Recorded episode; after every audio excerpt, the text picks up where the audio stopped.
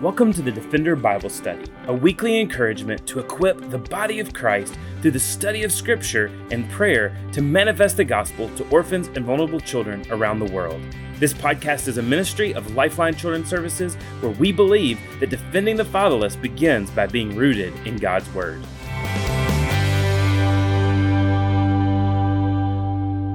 Hi there, and welcome again to the Defender Bible Study. This is Rick Morton coming to you from Birmingham, Alabama. Today is October 24th, 2022, and we're continuing our study in the book of Genesis. Um, today we're going to pick up in chapter 30 and take a look at chapters 30 and 31. Um, of our continuing unfolding of the book of Genesis. And uh, today we get to um, see the birth of the bulk of Jacob's children as well. Um, we see Jacob begin to, with his family, to begin to make the move um, back to uh, the land of Bethel and back to the land that he's that he's come from, to the to the land of his father Isaac. And so today uh, this is another continuing kind of messy part of the story, and, and we see a lot of the uh, a lot of the strife, a lot of the humanity, a lot of the sinfulness that has um, that rears its head in the dynamic of uh, Jacob and Rachel and Leah and their family as um, as they uh, continue to grow as a family, and so we're going to pick up in, in chapter 30 it begins by it says when rachel uh, when rachel saw that she bore jacob no children she envied her sister. She said to jacob give me children or i shall die jacob's anger was kindled against rachel and he said am i in the place of god who who has withheld from you the fruit of the womb then she said here is my servant bilhah. Um, go into her so that she may be, give birth on my behalf that even I may have children through her. So she gave him her servant Bilhah as a wife, and Jacob went into her, and Bilhah conserved, conceived and bore a son. And then Rachel said, God has judged me, and he has also heard my voice and given me a son. Therefore she called his name Dan. Now we see right here in the in the very beginning that um, the continued trials and travails of uh, Jacob and his family are um, laid right out here in front of us. Um, we, we see a conflict between um, Jacob and Rachel, and and Rachel her envy being kindled up against her sister uh, because her sister has been able to bear children, she hasn't been. Um, and and one of the things that I would just point out in in this section as we talk about the the children of Jacob and the way that God um, built Jacob's family is that um, God has not changed His standard at this point in Genesis chapter thirty. Um, marriage was presented to be between one man and one woman for one lifetime. That's God's ideal. That's God's pattern. Um, and that hasn't changed because the pattern of the people has changed to become something else. And so what we really see here is the tale of a lot of a lot of strife a lot of envy a lot of infighting a lot of um, posturing a lot of backbiting a lot of pos- people trying to um, to leverage themselves and their relationship in order to increase their importance or in order to to get their desires met. And and what we uh, we just can see that this is a this is a logical conclusion and and something that should be expected when we mess with the created order and the thing that God has um, the thing that God has designed. And and I think today even as we're in our um, in our culture today as we struggle uh, around the, um, the, the redefining of marriage as we as we struggle with the redefining of the roles of male and female and and struggle with with gender um, the, it, it's a good reminder to us that um, God's God's design and God's ideal doesn't change no matter what the the winds of culture may say. Um, and that when we choose to do things outside of um, God's expressed will and out of out of His good design, there are going to be consequences, and there are there are going to be um, th- there there are going to be things that are going to happen just as a result of taking those things into our hands, um, and and many many unintended consequences. Uh, Rachel in this you know in in this matter, she lashes out against Jacob because um, because she is um, she's grieving the fact that she's not been able to have a child. She also acts um, pretty manipulatively in in the way that she pursues um, having a child, and and we see this kind of adoption surrogacy thing happen when she gives her her servant um, to Jacob in order to bear her a child. She's she's kind of she's asking her servant to stand in her place. And when it says that that Jacob took the servant as a as a wife, it doesn't mean that he takes her as a wife like like Leah or Rachel. What what the Bible means is is that he that that he he committed an act with her that that's supposed to be saved for only being between um, men and their wives, and and so therefore. Um, there's there's a bond of sacredness that is broken there. Ultimately, um, Rachel thought that when Dan was born, that that ultimately she was she was justified. That this was God justifying her, and that she was justified in her actions because her actions somehow.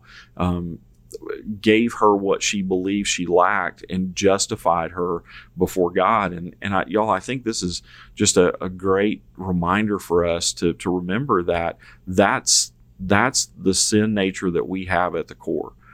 We want to justify ourselves before God, um, ultimately on our own merits and without God, and that's that's the great sin of of omission and the great sin of commission. Um, that we're we're trying to enthrone ourselves many times in our sin, and and and and what we're trying to do is we're, we're trying to to live life without God when when God is saying it's impossible um, for you to live life without me, and it's certainly impossible for you to please me um, without me and without my work. So we'll continue on, and and and then in verse seven and eight, and Rachel's maid Bilhah conserved again and bore Jacob a second son. Then Rachel said, with great wrestlings, I have wrestled with my sister, and indeed I have prevailed. So she called his name Naphtali. Um, and so the name Naphtali actually means um, to wrestle, and and this is this is sort of her, um, you know, having a little bit of a touchdown dance here, saying, "Look, I like I have prevailed, I have won, I have given Jacob sons," and and it's this unhealthy rivalry uh, between Rachel and Leah that is is dominating Jacob's home, and I'm sure making things incredibly miserable.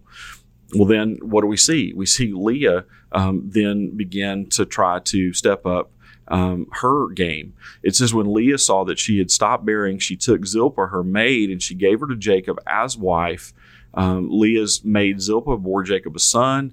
Then Leah said, A troop comes. So she called his name Gad. So, in other words, um, Leah then tries to rub it in Rachel's face and names her her son a troop comes or or like the, the coming of, of of an army. She basically is saying that with well you have two children born by your maid, but don't forget um, that that I have a, a, a, much greater number of children, and and that my good fortune has provided children for Jacob.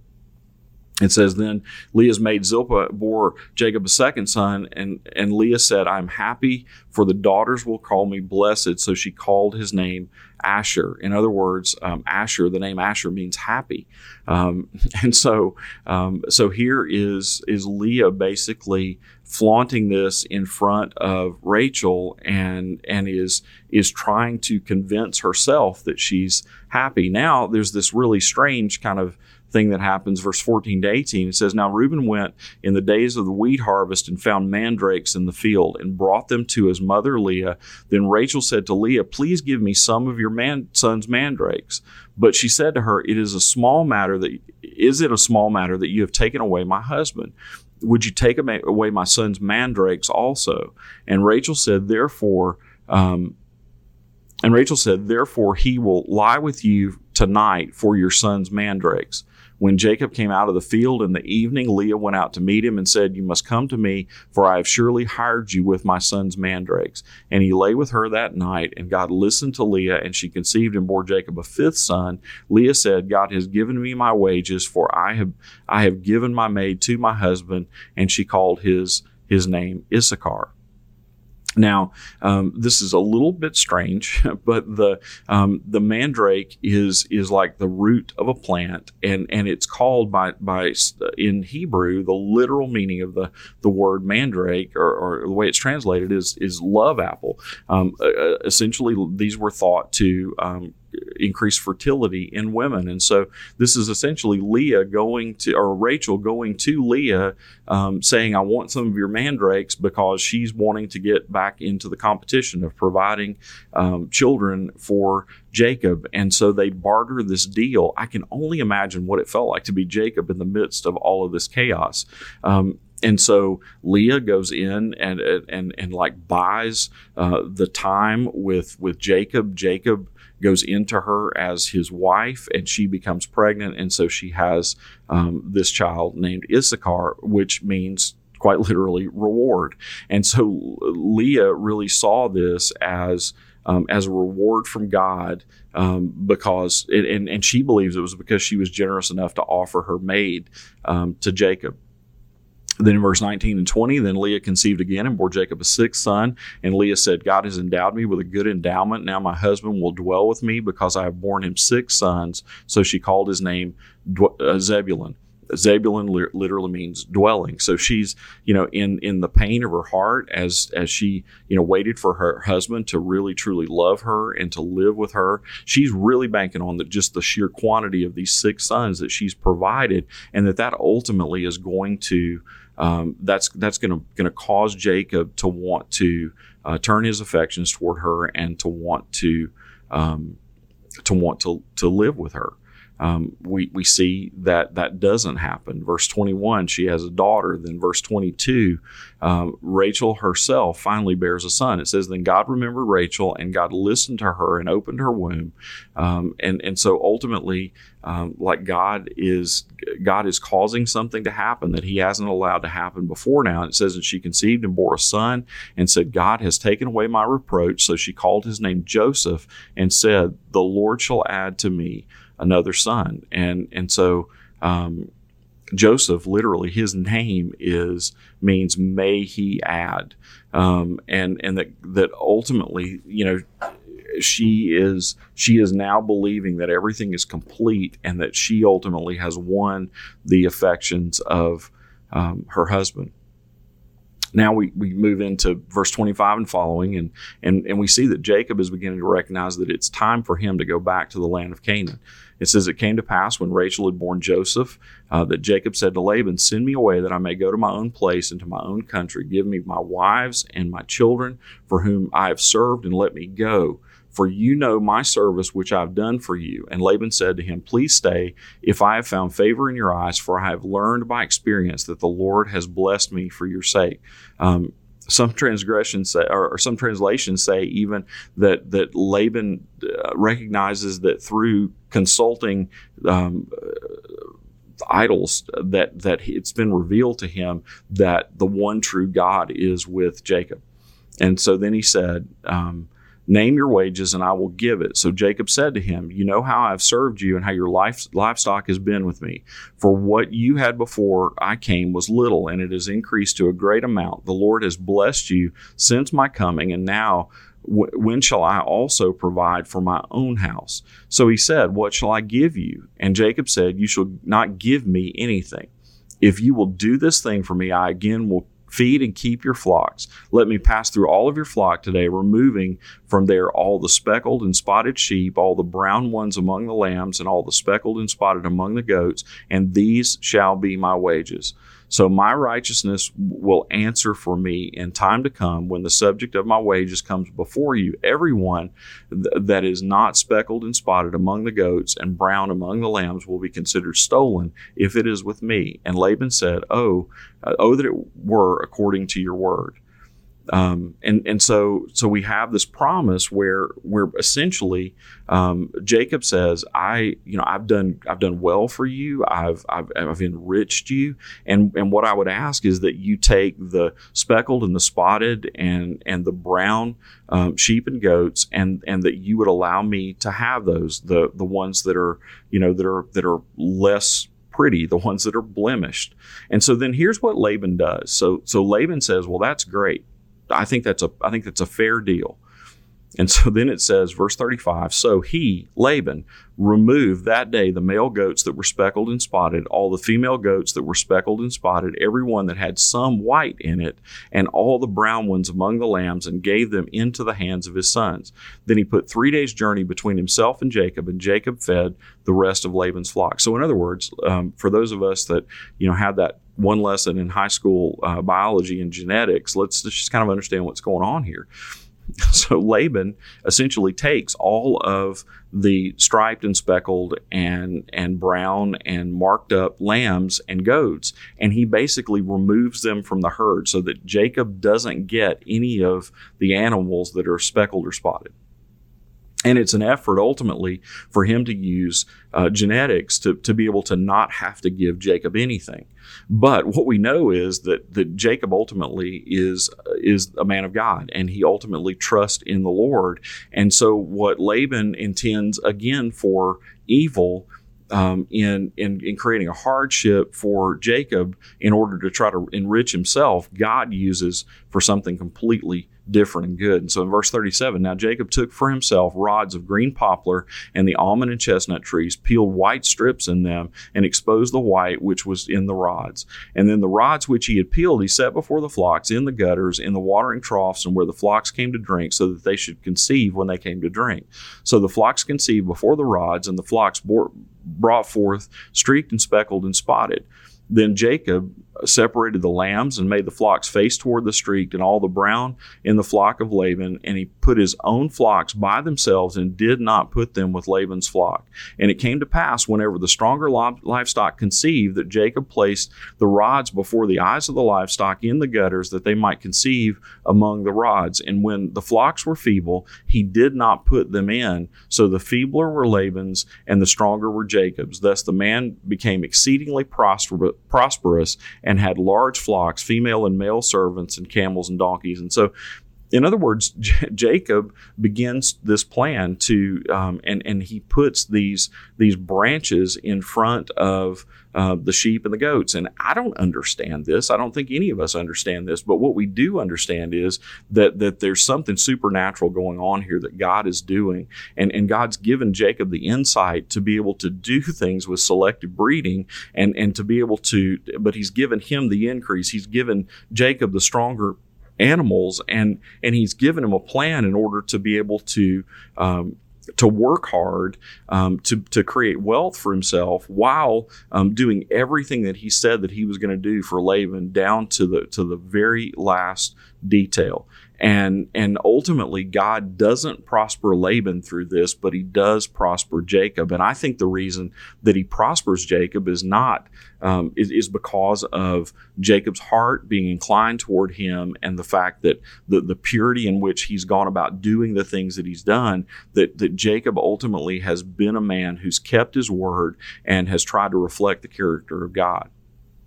And, and so then we see in, in verse 1 of chapter 31 now Jacob heard the words of Laban's son saying, Jacob has taken away all that was our father's, and from what our and from what was our father's, he has acquired all of this wealth. And Jacob saw the countenance of Laban, and indeed it was not favorable toward him as before. So ultimately, Laban is finally real, realizing that God is with uh, Jacob and that Jacob's outsmarted him. And the sons of Laban are, are grumbling because because ultimately they're seeing Jacob's hard work pay off. They're seeing that God is blessing Jacob, and they're seeing that that their that their fortune is less than it should be because of the way that God has chosen to bless Jacob. It says, "Then the Lord said to Jacob, Return to the land of your fathers and to your family, and I will be with you." And that in verse three really encapsulates this entire um, this entire two chapters because ultimately Jacob has acted in such a way that he's always wanted to be with God and ultimately wanted to follow um, the direction of God. And when God finally gives a personal direction to Jacob, Jacob obeys it without question. It says, So Jacob sent and called Rachel and Leah into the field to his flock and said to them, I see your father's countenance, that it is not favorable toward me, but the God of my father has been with me. And you know that with all my might I have served your father. Yet your father has deceived me and changed my wages ten times, but God did not allow him to hurt me If he said thus, the speckled shall be your wages, then all the flocks bore speckled. And if he said thus, the streaked shall be your wages, then all the flocks bore streaked. So God has taken away the livestock of your father and given them to me. Jacob's saying, Look, I didn't do anything to, to try to trick your father. As, as a matter of fact, it's just the opposite. He's done everything that he could to try to trick me and to change things. And ultimately, I've not demanded anything of him, um, but ultimately, God has given me the increase. So in, in verse 10, it says, And it happened at the time when the flocks conceived that I lifted up my eyes and saw in a dream, and behold, the rams which leaped upon the flocks were streaked and speckled and gray spotted. And then the angel of God spoke to me in a dream, saying, Jacob. And I said, Here I am. And he said, Lift up your eyes now and see. All the rams which leap on the flocks are streaked, speckled, and gray spotted, for I have seen all that Laban is doing to you. I am the God of Bethel, where you anointed the pillar and where you made a vow to me. Now arise, get out of this land, and return to the land of your family. And so Jacob, um, Jacob begins to to set about to obey um, obey God. And then Rachel and Leah answered and said to him, Is there any portion, this is verse 14, is there any portion or inheritance for us in our father's house? Are we not considered strangers by him? For he has sold us and also completely consumed our money. For all, for all these riches which God has taken from our father really are really ours and our children's. Now then, whatever God has said to you, do it. Now, Rachel and Leah are both looking at this with eyes that are not focused upon God. And so Rachel, Rachel and Leah are basically saying, "Look, all this belongs to us. So yeah, sure, let us go because our father, our father has sold us to you. Our father hasn't done right by us either." Um, and they're completely missing the point of uh, of, of God's intervention, of God's protection, of God's providence, and ultimately God's sovereignty. And so then Jacob arose and set his sons, beginning verse 17, and his wives on camels, and he carried away all his livestock and all his possessions which he had gained, his acquired livestock which he had gained at Paddan Aram, to go to his father Isaac in the land of Canaan. Now Laban had gone to shear his sheep, and Rachel had stolen the household idols that were her father's, and Jacob stole away, unknown to Laban the Syrian, in that he did not tell him that he intended to flee. So he fled with all that he had. He arose and crossed the river and headed toward the mountain of Gilead. Verse 22 And then Laban was told on the third day that Jacob had fled. Then he took his brethren with him and pursued him for seven days' journey, and he overtook him in the mountains of Gilead. But God had come to Laban the Syrian in a dream by night and said to him, Be careful that you speak to Jacob neither good nor bad. So then, verse 25 So Laban overtook Jacob. Now Jacob had pitched his tent in the mountains, and Laban with his brethren pitched in the mountains of Gilead. And Laban said to Jacob, What have you done? That you have stolen away unknown to me and carried away my daughters like captives taken with the sword. Why did you flee away secretly and steal away from me and not tell me? For I might have sent you away with joy and songs, um, with, with timbrel and harp. And you did not allow me to kiss my sons and my daughters. Now you have, have done foolishly in, in so doing. It is in my power to harm you, but the God of your father spoke to me last night, saying, Be careful that you speak to Jacob neither good nor bad. And now you have surely gone because you greatly long for your father's house. But why did you steal my goods? And so Laban, Laban comes out and he, and he basically says, "Look, why did you leave? I, I would have, I would have held a party for you. I would have been excited for you to leave. Why is it that you stole away and you didn't even give me a chance to hug my daughters and kiss my grandkids?" And and and Laban, you know, uh, takes this role of, of being an offended party here, um, when ultimately his his track record and all that we know of the way that he's dealt with Jacob is that at every opportunity he's he's taken an opportunity to manipulate Jacob, and when God finally gave gave Jacob release, um, Laban was offended that he didn't have one more opportunity to be able to to try to manipulate Jacob and ultimately to try to slant things in his favor and and to try to enrich himself. And it says, and Laban went into Jacob's tent, into Leah's tent, and into the two maids' tents, but did not find them. Then he went to Leah's tent and entered, went out of Leah's tent and entered, entered Rachel's tent. Now Rachel had taken household idols and put them in the camel's saddle and sat on them. And Laban searched all about the tent, but did not find them. And she said to her father, Let it not displease my lord that I cannot rise before you, for the manner of women is with me. And he searched, but he did not find the household idol. So here in verse 33 through 35, we see that that the heart of Rachel is still not inclined toward God. Um, she still is trying to manipulate and and trying to get what she wants, and she's still not telling the truth. Um, but then in verse 36, then Jacob was angry and rebuked Laban. J- Jacob had had enough at this point. And Jacob answered and said to Laban, What is my trespass? What is my sin that you have so hotly pursued me? In other words, Jacob's saying, like, all I have done is, is listen to and obey uh, the voice of God, and all I've done is to work hard for you although you have, you have searched all my things, what part of your household things have you found? Set it here before my brethren and your brethren, that they may judge between us both. These 20 years I have been with you. Your ewes and your female goats have not miscarried their young, and I have not eaten the rams of your flock. That which was torn by beast I did not bring to you. I bore the loss of it. You required it from my hand, whether stolen by day or stolen by night. There I was. In other words, Jacob is saying that that like I, I paid the bill for everything. I worked hard for you, and I owe you nothing. Um, in the day, the drought consumed me, the, and the frost by night, and my sleep departed from my eyes. Thus I have been in your house 20 years, served you 14 years for your two daughters, and six years for your flock, and you have changed my wages 10 times. Unless the God of my father, the God of Abraham, and the fear of Isaac had been with me, surely now you would have sent me away empty handed. God has seen my affliction and the labor of my hands, and rebuked you last night. So he, he essentially tells Laban that he knows that God um, that, that God stands opposed to him, and that ultimately that Jacob is in the position that he's in because because he's followed God and he's obeyed God and God has blessed him. It, it, and Laban answered and said to Jacob, These daughters are my daughters, these children are my children, and this flock is my flock. All that you see is mine. But what can I do this day to these my daughters or their children whom they've borne? Now therefore, come let us make a covenant, you and I, and let, let it be a witness between you and me. So Jacob took a stone and set it up as a pillar.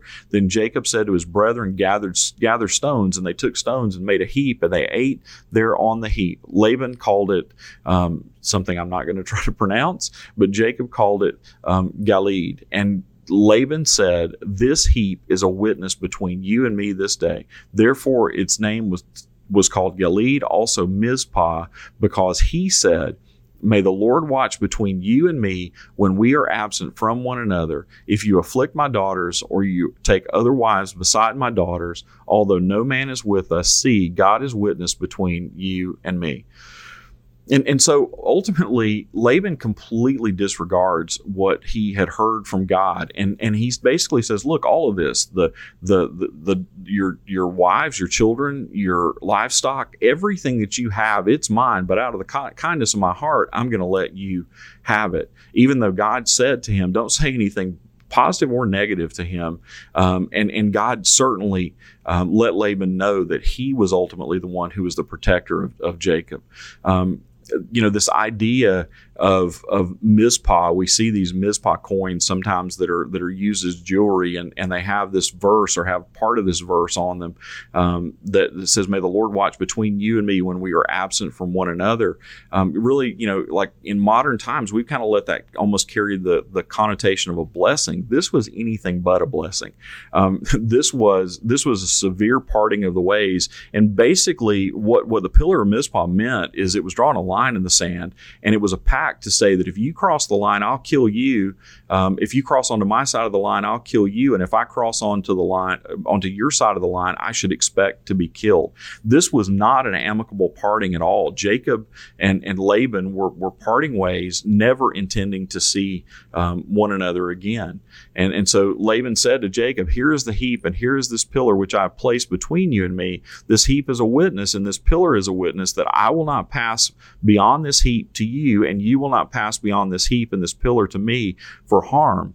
The God of Abraham, the God of Nahor, and the God of their father judge between us. And Jacob swore by the fear of his father Isaac. Then Jacob offered a sacrifice on the mountain and called his brethren to eat. And they ate bread and they stayed all night on the mountain. And early in the morning, Laban arose and kissed his sons and daughters and blessed them. And Laban uh, departed and returned to his place. And and so what we see in the midst of these two um, these two chapters is just an incredible story of um, of, of, of, strife, a, an incredible story of lying and deceit, and people trying to um, to, to by crafty means get their own way. But the thing that we see that shines up out of the middle of this passage is Jacob and Jacob's resolve to follow God, to be a man of integrity, to do those things that would please the heart of God, even in the midst of a family where where no one else is is is really trying to pursue God and where everyone else is trying to take care of themselves and and and trying to enrich themselves and to make themselves more important and more powerful. Um, and and and so we see that ultimately that that we can trust in God's sovereignty, we can trust in uh, in God's provision, and and ultimately that we can trust uh, to to do things uh, according to the, the the will of God and according to the Word of God. That God will protect and that God will guide, and that doesn't mean that circumstances won't be tough. It doesn't mean that we won't walk through hard days. Jacob testifies to walking through 20 years of, of hard days and uncertainty, but ultimately he learned that he can depend upon uh, the Word of God and that God ultimately is not going to leave him um, and, and God is not going to forget him. Um, this week, we'd like to ask you uh, to pray with us for Lifeline's church partnerships. And so, one of the privileges that we have uh, as a ministry is to be partnered with churches here in the U.S. and around the world um, to do a variety of things because Lifeline exists to equip the body of Christ um, to manifest the gospel for, to, to vulnerable children. And so, we pray that that that we would be used of God to help to raise up uh, adoptive families and foster families within the church, and that the church would would care for and meet the needs of vulnerable children and vulnerable families in ways that put the gospel on display. Um, we we pray that we would be used of God with our church partners to to be about the work of family reconciliation through through ministries like Families Count, where we have the opportunity to be able to to, to help the church and empower the church to minister to families that have, that have experienced brokenness um, and ultimately to help them to seek healing and reconciliation um, through the through the gospel of Jesus, but also within um, the the state system that they may be in, so that they might be reunified with their children and that their families might be made whole.